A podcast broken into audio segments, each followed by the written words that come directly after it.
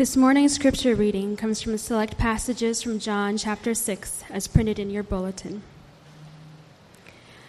Chapter 6, verse 2. And a great crowd of people followed him because they saw the miraculous signs he had performed on the sick. Then Jesus went up on a mountainside and sat down with his disciples. The Jewish Passover feast was near. When Jesus looked up and saw a great crowd coming toward him, he said to Philip, Where shall we buy bread for these people to eat? He asked this only to test him, for he already had in mind what he was going to do. Philip answered him, Eight months' wages would not buy enough bread for each one to have a bite.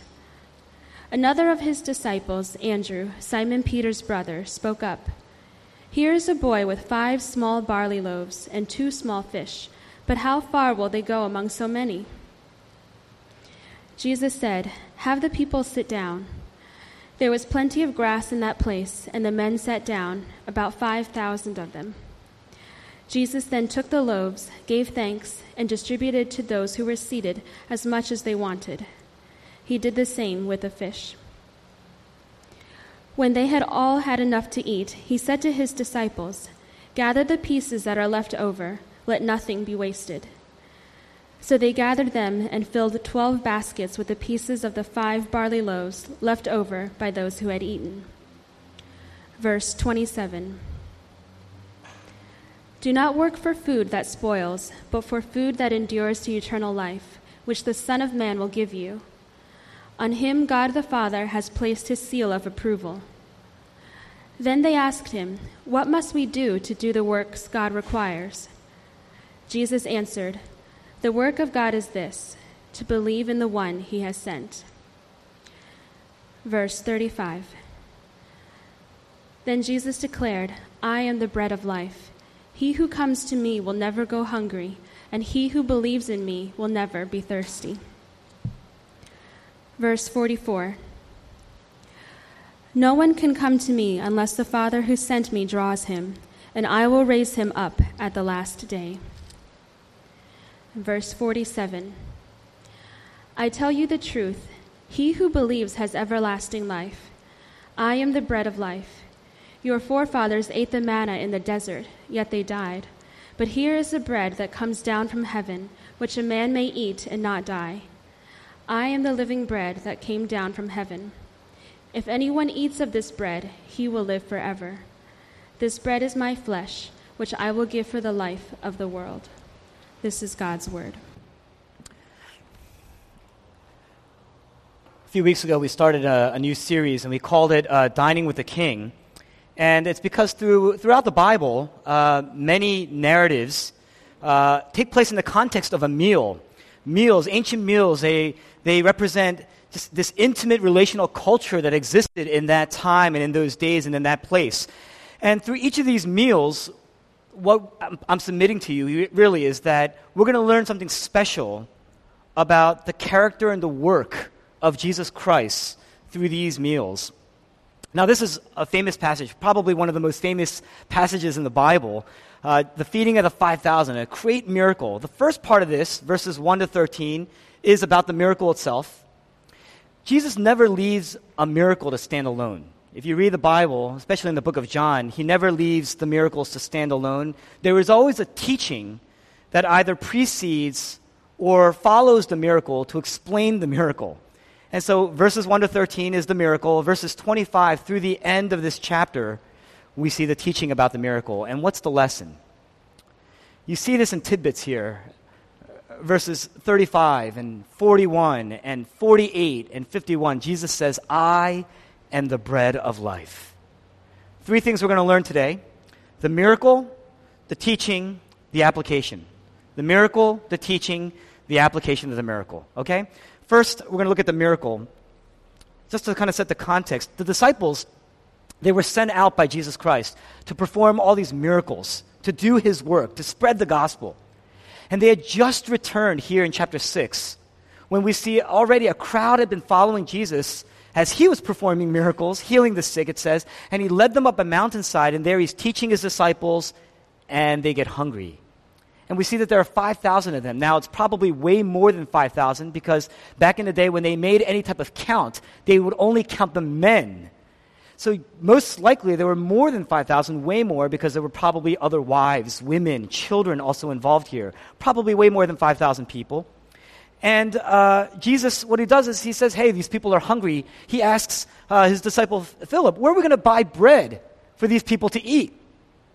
And Philip responds and he says, Well, eight months' wages are not going to buy enough bread for each person to even have a bite. And then another disciple, Andrew, he brings to Jesus then this boy, he presents this boy, the only kid who prepared.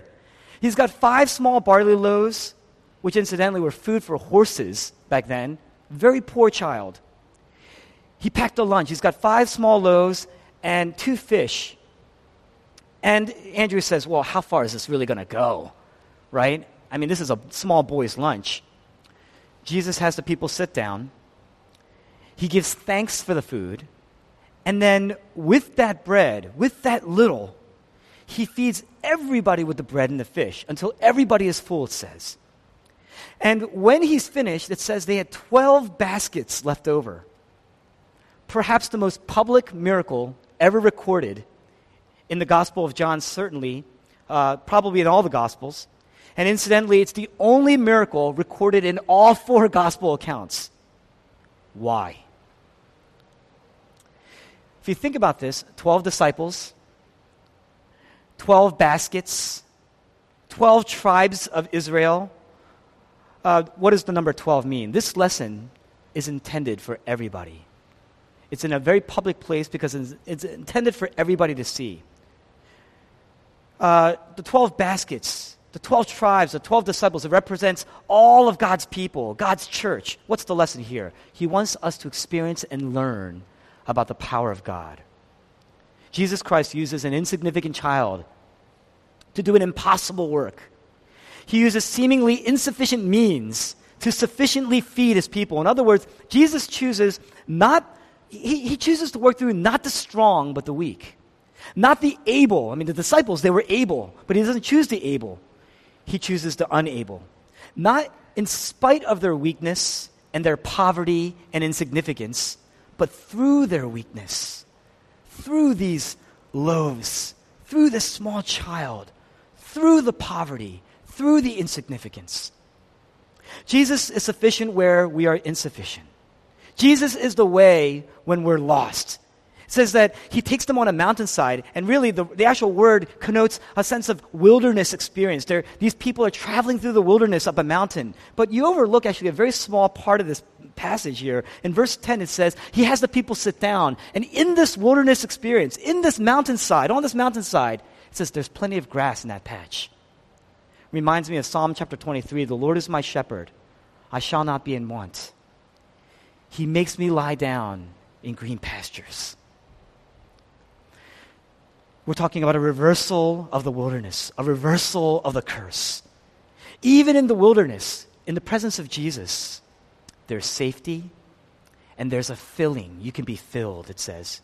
Even when it seems like there's nothing, nothing able, you can be filled. Jesus says, I am the bread of life. Now, the last time this happened, the last time we saw anything remotely similar to this type of experience was in the Old Testament. All the way in the Old Testament, all the way in Exodus chapter 16, the people of God also are wandering through the wilderness.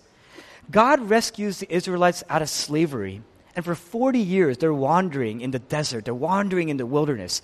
And God provides for them bread. He gives them bread. Now, what's a wilderness? What is a desert? The desert is a, is a dead place it's a barren place. It's a place where there's no life. In fact, it's a place where life cannot be sustained. Nothing can be sustained in the wilderness. The people are, if you're in the wilderness for a long time, you feel like you're dying. Your throat is parched. You're thirsty and you're empty and you're hungry. In Exodus chapter 15, 16, God provides bread. And he says, Here's what I want you to do with the bread. Every morning, the bread's going to come. And what I want you to do is, I want you to gather just enough for your family, just enough to that you need for the day. If you saved more than you needed, these people would put it in jars and they, they would save it for the next day. It would inevitably rot and spoil, and it, there would be maggots. And they called the bread manna. Later, he tells Moses, he says, Here's what I want you to do I want you to save some of this manna for the generations so that people can see the bread that I gave you to eat when you were in the desert, so they can see my power. And since those days, since that day, and since those days, those ancient times, the prophets began to speak of a Savior who would come. You see this in like the intertestamental books. There were books that spanned in between the Old and New Testament. And in these intertestamental books, you see prophecies of somebody who would come. God would send someone who would bring them bread from heaven. And centuries later, in the wilderness, up the mountain in this barren place, Jesus feeds his people with bread. And he says, I am the bread from heaven. Notice a few things. Notice this. He never demonstrates his power to fill himself. I mean, I'm sure Jesus was hungry. But it's not like he's hungry and he's like, oh, all right, I'll, I'll feed these people around me too. In Luke chapter 4, Jesus had been fasting in the wilderness, in the wilderness for 40 days, starving. And Satan, the devil, comes to him and says, Why don't you just turn these stones to bread? You have immense power. Why don't you use that power to fill yourself? And what does Jesus say? Man does not live by bread alone, but by every word that comes from the mouth of God. He never demonstrates power to fill himself. Secondly, you don't see him rolling up his sleeves, telling people, okay, guys, I want you to stand back, watch this. You never see him doing that. You never see him doing some sort of dance like the witch doctors in his day, the shamans in his day. How does Jesus Christ demonstrate his strength? He does it by working through the weak. He involves other people. He looks at his disciples and says, I want you to feed the people. They say, We can't. He uses this boy, this insignificant boy, with an insignificant lunch to feed the people. In other words, Jesus, he doesn't want you to know about his power, he wants you to know his power. He doesn't want you to just learn about his power, he wants you to experience his power. The disciples, they had power, but when they were relying on their own power, their own strength, their own resources, they ultimately felt weak. This boy, he had nothing, close to nothing. He was the one that Jesus used. The disciples, they're looking elsewhere for options. They're looking elsewhere. Where are we going to get this bread? How are we going to get this money to buy this bread? How much money can we possibly have to be able to feed these people? They're looking elsewhere for options. They're looking elsewhere for potential. They're looking elsewhere for bread. And as a result, they had less options, less potential, and less bread. What does that mean? Right now, if you feel, you know, people go through ebbs and flows spiritually. There are days when you feel like you are just in a tropical forest and you're drenched and you sense po- the power of God's presence in your life. You really sense His presence working in you. Then there are days when you feel like you're in a barren land, you're in a spiritually dry place, you're in a desert, and you're thirsty, and you don't even realize you're thirsty. You're hungry. You don't even realize you're hungry because you've busied yourself. You've preoccupied yourself in other things. In fact, that's the reason why we're so thirsty and why we're hungry. If you're in that type of place, spiritually powerless, right now it says the Spirit. Spiritually, you can take heart because Jesus could be preparing you right now for a filling. You can be filled. How do you begin to know that God is working in your life? How do you begin to taste this bread that Jesus offers?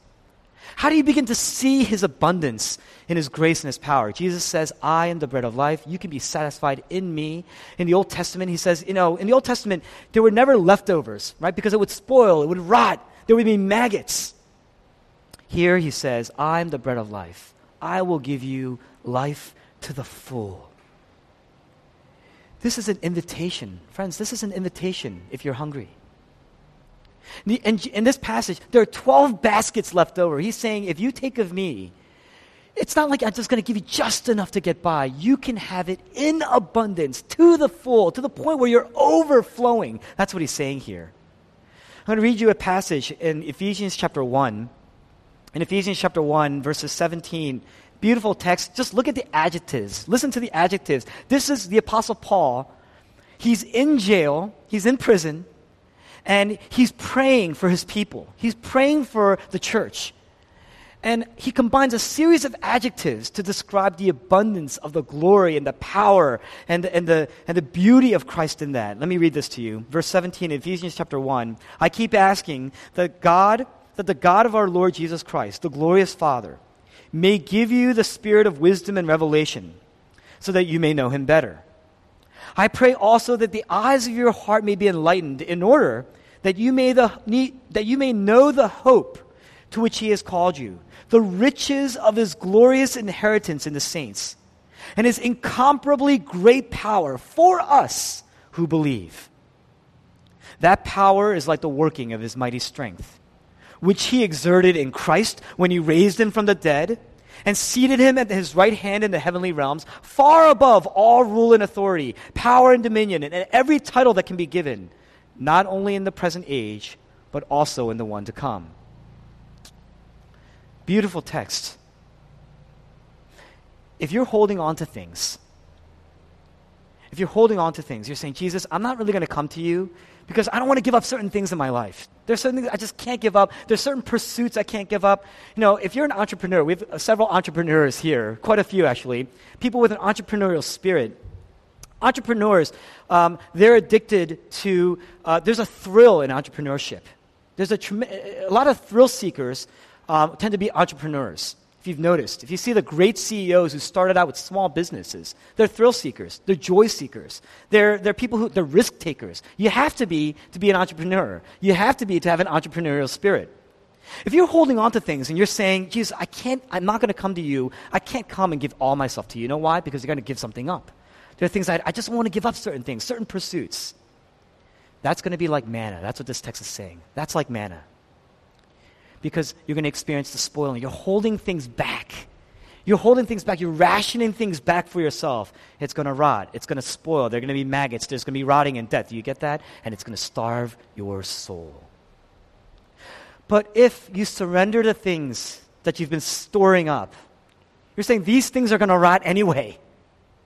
You give me everything I need for the day.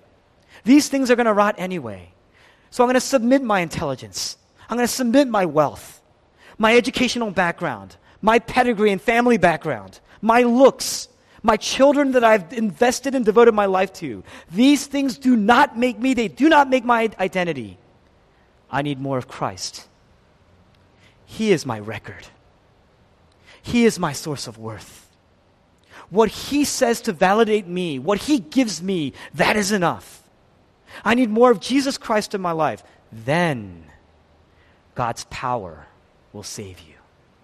Then you will experience the filling of Christ. Will you trust in the power of Christ? To do that, you know what you got to do? You got to put you got to put down your ego. You got to put your ego to rest. There's a story. Uh, I had to verify it. Uh, 1990, the Chicago Bulls are playing the Cleveland Cavaliers. They're in the finals right now, but back then they were just a stepping stone uh, in the playoffs. The Chicago Bulls are playing the Cleveland Cavaliers in the, in, in the playoffs in 1990. And this is the day Michael Jordan scored 69 points. 69 points against the Cavs. Stacey King, Stacey King that day scored one point. He scored one point. Michael Jordan at 69, Stacey King at one point. When, they, when the reporters came to the locker room, they were interviewing both Michael Jordan and Stacey King because there's such an odd statistical detail here. They asked him, Don't, doesn't it make you feel, do you feel at all jealous of Michael Jordan? This guy gets all the super, I mean, such superstar status. He gets all the accolades. He scores 69 points. You scored one, and you're taller than him. How do you feel about that? Stacey King said, Are you kidding? Today, Michael Jordan and I scored 70 points together. That's what he said. Be a part of God's active power in your life through your weakness. Through your weakness. Plunge yourself into the abundant grace of God. And you're going to experience the deep satisfaction that your soul needs, that your soul wants, that you've been pursuing all your life, even if you have just a little bit. You're going to be able to give thanks. That's the meaning of the miracle. That's the miracle. Now, second point, we're going to learn about the teaching of the miracle. What is Jesus teaching here? Verse 35, well, verse 27, he says, Don't work for food that spoils, but that which endures to eternal life. And then in verse 35, he says, I am that food. I am that bread of life. What does that mean? In Greek, you have several words for the word life, and they all mean very, very different things. One is uh, he says uh, he uses the word, or Jesus or God throughout the Old Testament and New uses the word for physical life, which is the word bios, where we get the word biology. There's another one called suke, with a P, suke, which where we, where we get the word psychology or psyche. It's more about like your sense of worth, in a sense, your identity. And then the third, and that's the word that's used here, it connotes a spiritual quality of life the word Zoe. Spiritual quality, the meaning of life. And, and, you know, the word bios is most often used in reference to creation. When God, as creator, he gives us life. Uh, that's the word bios. And what Jesus is saying here is that just as your body needs bread for bios life, your soul needs Jesus for Zoe life for the spiritual meaning, the quality of life, what you've been designed for. If you're sitting there saying, What am I here on earth for? You're looking for Zoe. If you're pursuing it in other areas, he's saying you're pursuing other things for bread that will spoil. Jesus says, I am the bread that's going to endure. I am your meaning. You need more of me. Take of me, and you, have, you will experience a spiritual quality of life. You're never going to go hungry, he says, he says, God has placed the seal of his approval on me, on Jesus, and I give it to you. That's what he says in verse 27. How does that shape you? How does that shape us? I'm going to give you three very simple, very quick implications as to sum up Jesus' teaching on being the bread of life and what that means for us. One, Jesus says, I'm the bread of life. That means you got to take me in. You got to you got to eat. You got to digest this bread not just the words. He says, he doesn't say, my words are the bread of life. He says, I am the bread of life. The entire person of Christ, who he is. How do you do that? I'm going to give you an illustration. You take two people, put them in a room, separate rooms. They do the same exact job. Their job is as the assembly line works, moves, and as a, a car comes down, you know, or a cabinet or something, you know, um, what they do is their job is just to open the door and close it, open the door and close it, open the door and close it five times to make sure that it doesn't break off, and then they move it on. They press the button and it moves on. And they got to do that every day for eight hours a day with a half hour lunch break. Every day they got to do that. This car comes in, open the door, close it. Five times. Both people, separate rooms, are doing it. The first guy gets paid $10,000 to do it per year. The second guy gets paid $10 million. Same job. So you can't blame it on the job. First guy, how does he feel about this? Oh, his life is miserable. His elbow hurts. You know, his job stinks. He's asking himself every day, what am I doing here? I mean, what is this about? What am I, what am I, I don't deserve this. That's what he's thinking, right?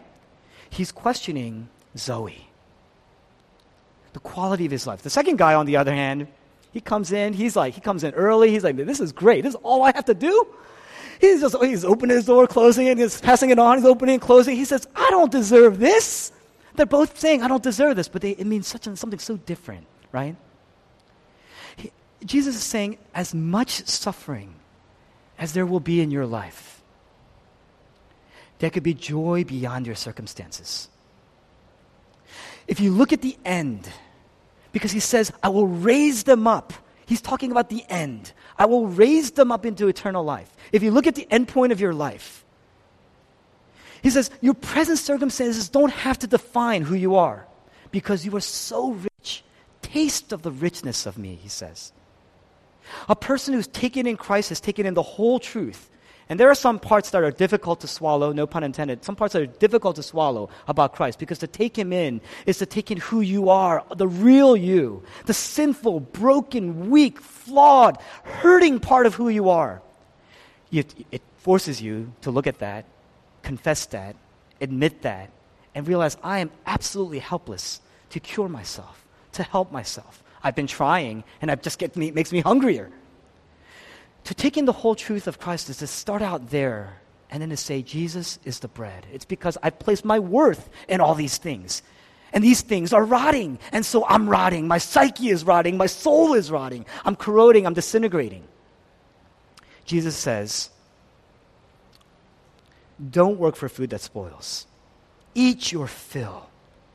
So when you come to Jesus and you say, Well, you know, if I work hard, if I live a good life, I deserve better, right? I mean, I deserve at least your approval, right? So if you succeed, if you succeed, you're going to be proud and you're going to be arrogant. And if you fail, you're going to be angry and you're going to be jealous and you're going to be bitter. But both sides, you're just going to be looking around and you're just going to be comparing yourself with other people because deep in your soul, you believe God owes me because I lived a good life. I've given a lot for Him. I've given up all these things for Him. God owes me. That's what you're saying. Jesus says, I give you the validation. I give you the approval that you need. Don't work for food that spoils. When the gospel gets taken in, you realize you've been seeking other things to increase your option and your, and your potential and your satisfaction and your joy. And in essence, what they've done is they've decreased your option and your potential and your satisfaction and your joy. Jesus is saying if you go to anything else for a sense of worth, anything else for power, you're going to have less power. It's going to decrease your power, decrease your sense of worth. Take a high performing engine. Take a beautiful car, a German car, German engineering, high performing engine and you feed it with very low octane fuel, what happens after a while? The engine starts to rot. Inevitably, it takes a while, so you don't notice that at first. In, in, the beginning, it may actually perform okay, but after a while, the engine starts to rot from the inside out. And as it, even though it looks good on the outside, even though it's performing well on the outside, in the beginning, on the inside, it's corroding. And once that thing breaks down, who cares how good it looks on the outside? The inside has fallen apart you get dissonance and incoherence. The engine starts to break down and it starts to disintegrate. Jesus says, Take me in. I am the bread of life. If you take me in, it stops the dissonance, it stops the incoherence, and you get consonance. Things start to come together in your life. You get coherence. Things start to make sense in your life. Instead of disintegration, there's integration in your life everything starts to work together in your life the heart, the mind, the body, the will, the soul. The second implication of this is it makes you bold and humble at the same time. When you take Jesus in as your bread of life, then it makes you bold and humble, bold and humble at the, at the same time. Think about this. If you're working for approval, that's why we work so hard. We're working for a good reputation, or maybe you don't care about your reputation, so you're working, in a sense, for a bad reputation. Kind of like Rocky. Here's, remember the movie Rocky? I mean, if you're from Philadelphia, you definitely remember the movie Rocky. Rocky thinks of himself, this is the original Rocky, the Oscar nominated Rocky, right? Rocky thinks he's a nobody. He's just been beaten up all his life. And he says, You know, I'm a nobody. And Adrian, his love interest, Adrian says, Don't say that about yourself. And Rocky says, What? Printed in your bulletin, I believe, right? He says, I just want to go the distance. Why? Because when that bell rings, and if I'm still standing, because no one ever's gone the distance, when that bell rings and if I'm still standing, I'm going to know for the first time in my life that I'm not just another bum from the neighborhood. If you're working for food, if you're working for bread, and you succeed, it's going to make you proud. It's going to make you confident but it's not going to make you humble. If you fail, it's going to make you humble. It's going to fill you with self hate. You're going to beat yourself up, but you're not going to be confident. Only the gospel, only the gospel, if you take in Jesus Christ as your bread of life, if you're adopted in Christ, then you have a new father, you're part of a new royalty. Jesus says, The Father has given me the seal of approval and I give it to you. That's what he says in this passage. That's ultimate status. You're looking for a reputation? There's your reputation. You're looking for approval and acceptance? There's your approval and acceptance. If you're looking for wealth and richness, one that's never going to die, and so you're working and you're working and you're working, and you realize there's somebody that you got to beat out, and so you're working and you're working and you're working, and you step all over people to get ahead. But the thing is, you're, you're going to beat yourself up, you're going to run down, either physically or certainly soulfully. But if you take in Jesus Christ as your bread of life, what happens is he says, There's your inheritance. The seal of approval of the Father. Everything that he deserved, you receive. It's the end of comparisons. It's the end of jealousy. It's the end of snobbishness. That's Zoe reality. Joy. You're left with joy. That's power. That's dynamic. That's incre- incredibly attractive for a person. There's nothing more attractive than a person who is bold and humble at the same time. Why are you bold and humble at the same time? One, you're bold because, well, you're humble because you didn't do anything to gain it, it's given to you. You're bold because you realize it's going to last forever. You're never going to lose it. There's nothing you did to gain it that makes you humble. There's nothing you can do to lose it that's going to make you very confident. It's a different kind of confidence. Let that be your fuel. Let that be the key when you labor. Let that be the key when you're in your homes and what you're raising your children with. Let that be the key. If you're looking to find yourself, self discovery, that's what America is all about. The key to self discovery, let that be the key. And there you will find true options, true potential, true satisfaction, true worth. Jesus Christ is telling Peter at the end of the book of John. The last lesson that he tells John, Peter is what? One day, you know, all your life, you dressed the way you wanted, you went wherever you wanted. That's your pride talking. But there will come a day when someone else will dress you, and someone else will lead you, and you will go places you never even wanted to go. That's what he says. Boldness and humility at the same time. When you take in other food, we call that idolatry because we're pursuing this thing because we say, This is what I need to get a sense of worth. This is why I work so hard. Because at the end of the day, I want to know that I'm not just a bum from the, from the neighborhood. I want to know that I have worth. I want to know that I have value in life, significance and meaning in life. You're pursuing Zoe. You're pursuing meaning. You're pursuing purpose. God says, I'm providing manna. You know, He provided manna to the Israelites. And when they tried to do that, when they tried to store it up for themselves, it rotted. It decreased their Zoe. One of my favorite movies came out in 1984. And, uh, and uh, it was called Chariots of Fire, 1984, Oscar winner for Best Picture. It's about the Scotsman, very true story about a Scottishman uh, named Eric Liddell. He was a Christian, uh, and he won the gold medal uh, in, the, in, the, in the Olympics uh, in his era. And uh, his biggest adversary at the time was a Jewish man named Harold Abrams. Now, Eric Liddell was, he's the pro- protagonist um, he, he left behind tremendous amount of opportunity for wealth. Um, he left his country to go to China and eventually do missions for the rest of his life, immediately after he won the gold medal. That's pretty much what he did. That's his legacy. But his adversary, the antagonist in the movie, it's an amazing movie, um, is Harold Abrams. Tremendous chip on his shoulder. He's arrogant and he's brash and he's proud. He has tremendous amount of skill and potential in his life. And uh, he, he knows that Eric Liddell is his uh, competition. His entire, throughout the whole movie, all he's doing is working to beat this man.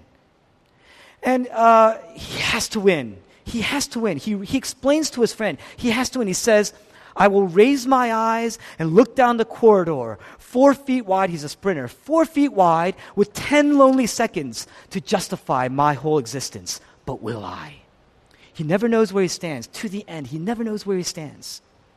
He's always trying to just beat out the next guy. That's his, that's his goal in life. Later, he's talking to his friend Aubrey, and he says, Aubrey, you're a brave, compassionate, kind, content man.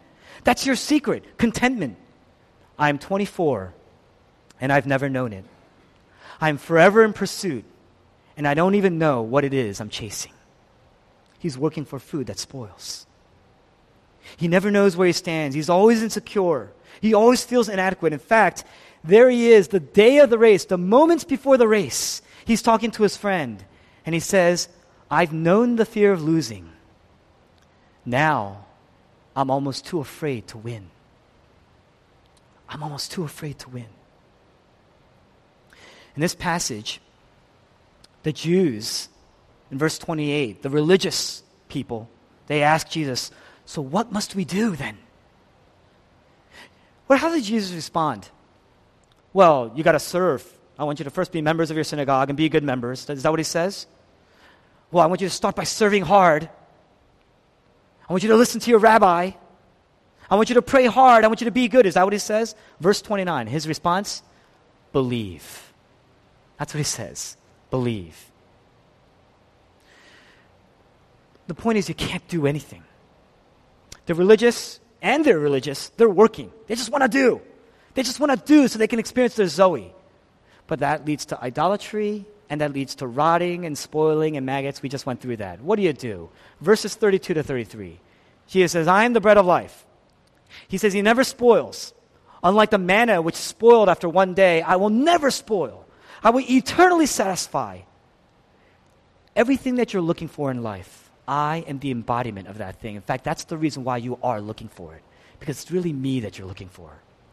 There are people in this room today focused on their career, and they've been working and slaving for approval. You're going to either get it from your colleagues, you're going to get it from your superiors, you're going to get it from your mentors. There are people in this room today.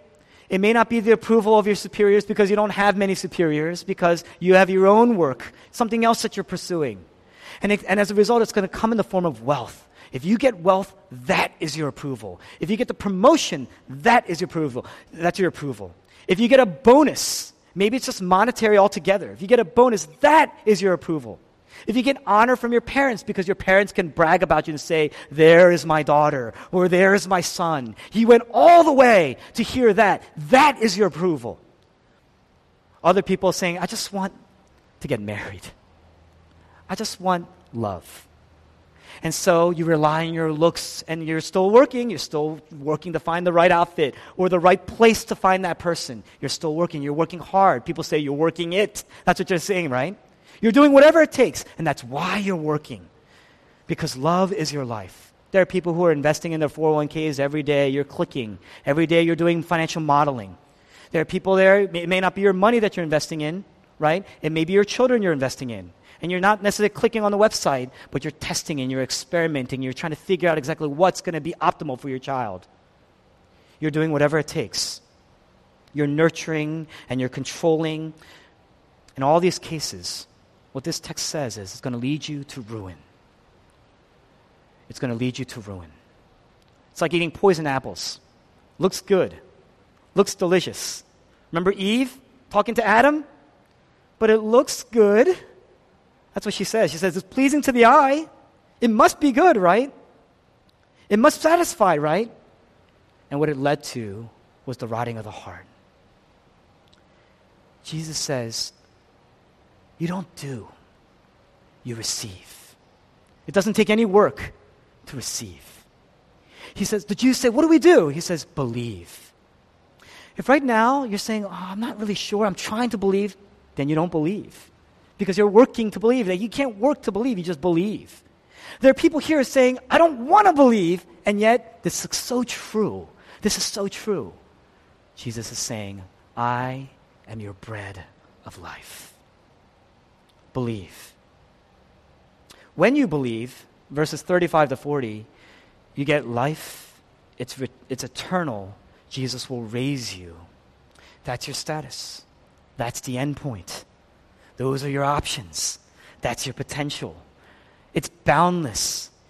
You will go places you never thought you could go. You will do things you never thought you could do.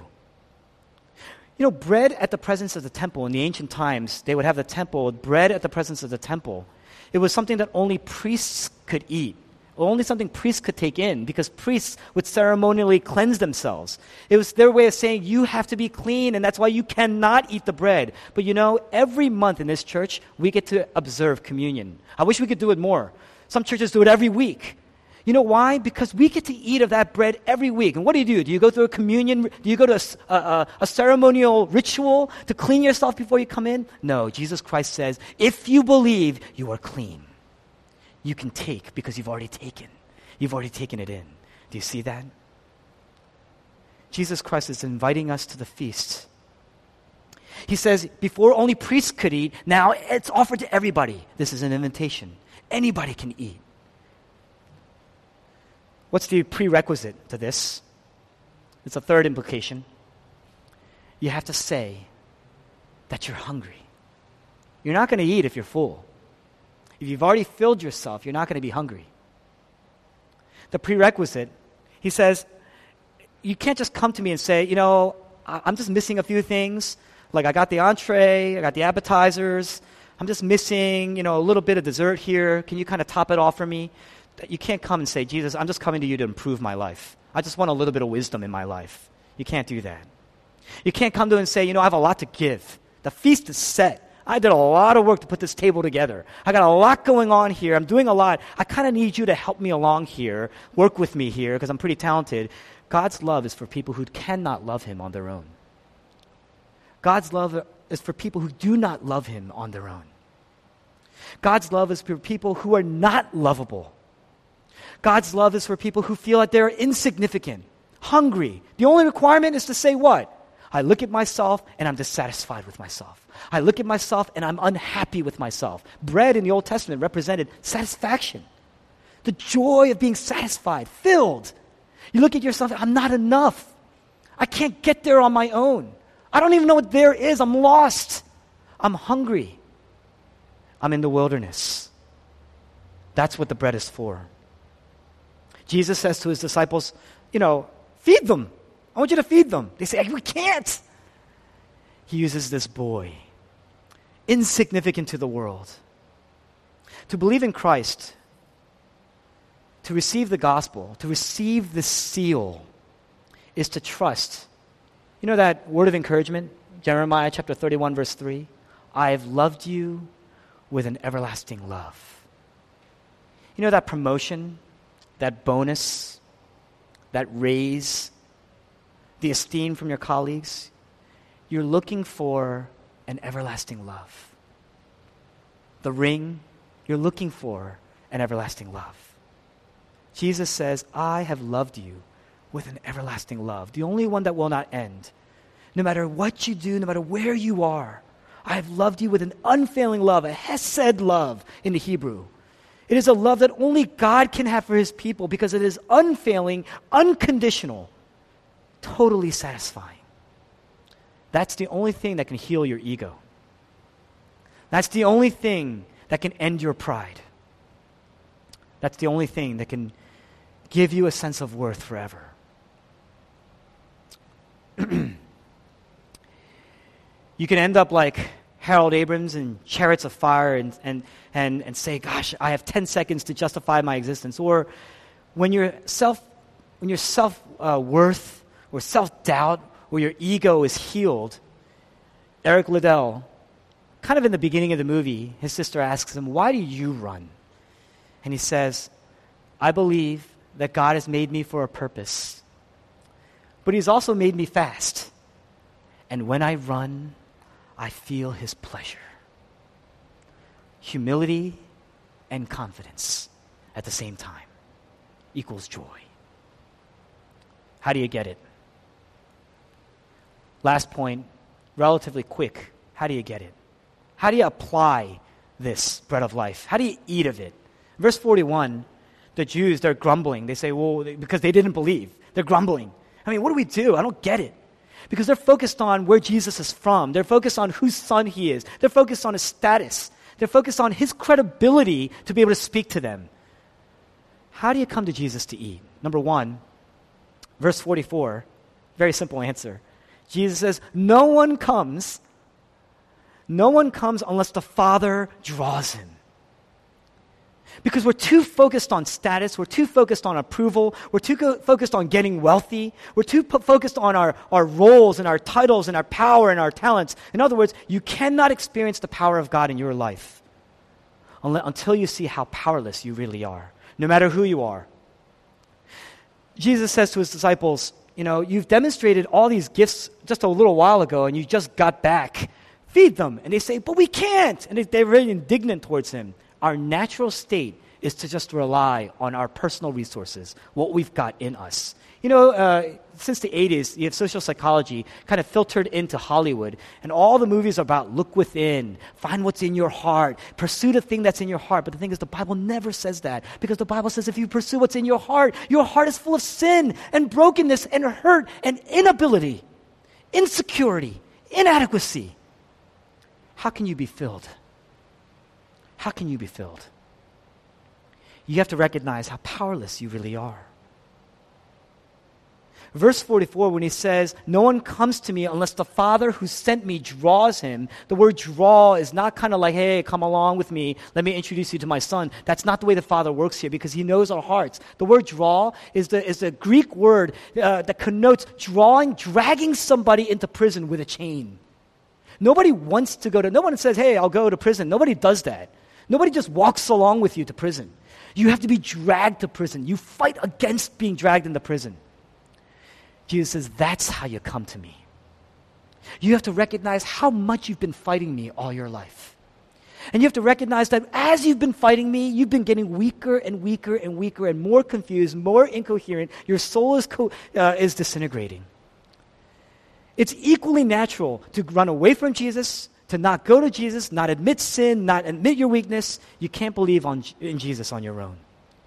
And as a result, you can't experience the power of God on your own. And that's, that's important because I'll give you an example. Everybody believes that lying, for the most part, lying, telling a lie, for the most part, is not a good thing.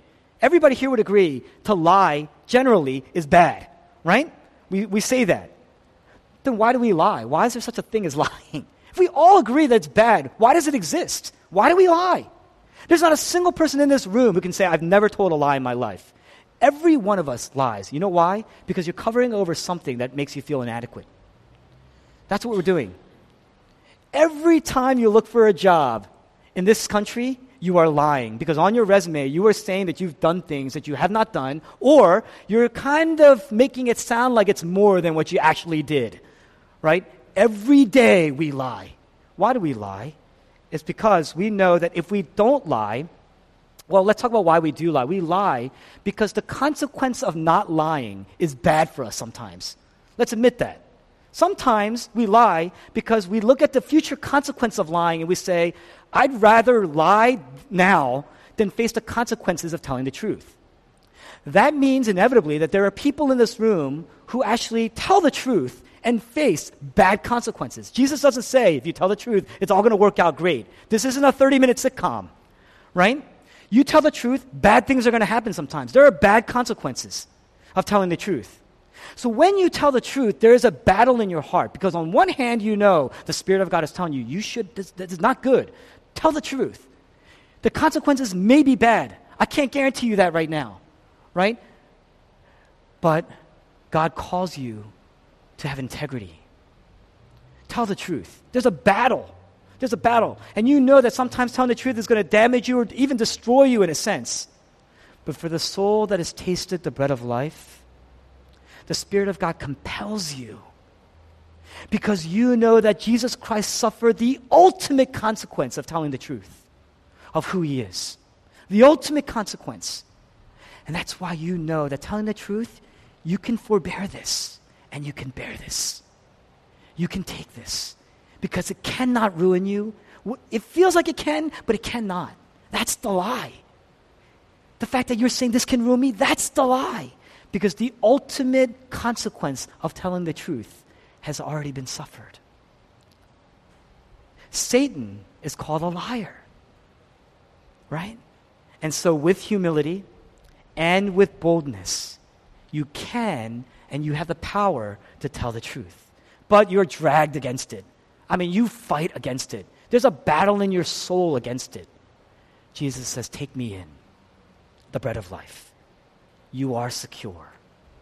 There's nothing that can happen to you that will lose you out of my grip. And God will work through that, in that brokenness, in those consequences, even. God will work in that. Do you trust that? Can you place your trust in that? I'm going to close this very quickly. Number two, put everything in his hands. Okay? One thing we kind of overlook in this passage because we're always so used to Jesus being such a compassionate and gracious God, and he is. Here's this boy, the only kid in the entire group that actually has food. And what does Jesus do? He takes it away from him. He takes it away from him. Everybody else is starving. Here's this boy who he's like, you know, he's like kind of, he actually has something to eat, and he's poor. And Jesus says, they, they say, hey, this guy has food. And Jesus says, give me that, right? That's what happens. Obey the king. Sometimes it feels like things are being taken away from you. To take in the bread of life, sometimes it feels like you're losing the small that you, the little that you have. You know? and you feel like it's being taken away from you, will you obey in those times? Can you trust during those times? Can you trust that he who has the power also has the wisdom, and therefore, when it's taken away, it is wise? Can you trust that? And if you trust that, will you trust, will you know, will you see over time, God is doing 10,000 things for His glory, for your good, through that weakness? Can you trust that? It's why you need somebody in your life right now. You actually need more than one person in your life. That's why we have the church. That's why we have community groups. You need somebody holding you accountable and saying, I hear what you're saying. And, you know, in a sensitive way, obviously. But they can say, He's taking away your lunch. And through it, perhaps, He will feed the multitude. Can you trust that? Can you put, put your life in some ways in someone else's hands and say, Can you keep me accountable to that? Lastly, possibly the most important, probably the most important, in order for you to take it in, in order for it to have some, you know, when you take in bread, dynamic, and it's not like you just take it in and it just shoots out, right? That's not what happens. You take it in, what happens? Dynamic chemical processes take place in your body to absorb this bread. In the same way, when you take in Jesus Christ as the bread of life, a dynamic thing had to take place to consume him. And that's what fuels your body into activity. In a sense, what this child experienced, he lost the bread so that everybody else could be filled. It was a microcosm of what Christ will do with his own life. This little child, for the moment, got hungrier, and everybody else got full, including him. You know, you notice the child doesn't say, Why are you doing this? Why are you taking this away? I mean, he might have, but it wasn't recorded. Why? He was placing his story into a greater story the story of Jesus Christ. As his life on the cross is being taken away from him, there you see him saying, My God, my God, why? Why are you doing this? And there was no ex- answer, there was no explanation. On the cross, Jesus Christ, the wrath of God is being poured out on him. He's suffering the full punishment of our sin, the full extent of our sin. He's emptying himself he gave up his true bread, his life. And he says, My God, my God, why have you forsaken me? In other words, what he's saying is right here on the cross, at this moment, I am being broken. I am being consumed. I am dissatisfied with who I am. I've become sin, utterly joyless because God has departed from me. The wrath of God is on me when at one point I had the joy of God in my life my source of worth, my Father, my approval, my love, my seal has left me. And I am hungry, and I'm experiencing dissonance, and I'm experiencing the incoherence of not having God's presence. And I'm experiencing the deterioration and the disintegration of God leaving me. Jesus was rejected. Why? So that we would have the seal of approval. Jesus experienced the wrath of the power of God. Why? So that we can have the abundance of His grace and power. Every time you look at the cross, what do you see? Ultimate potential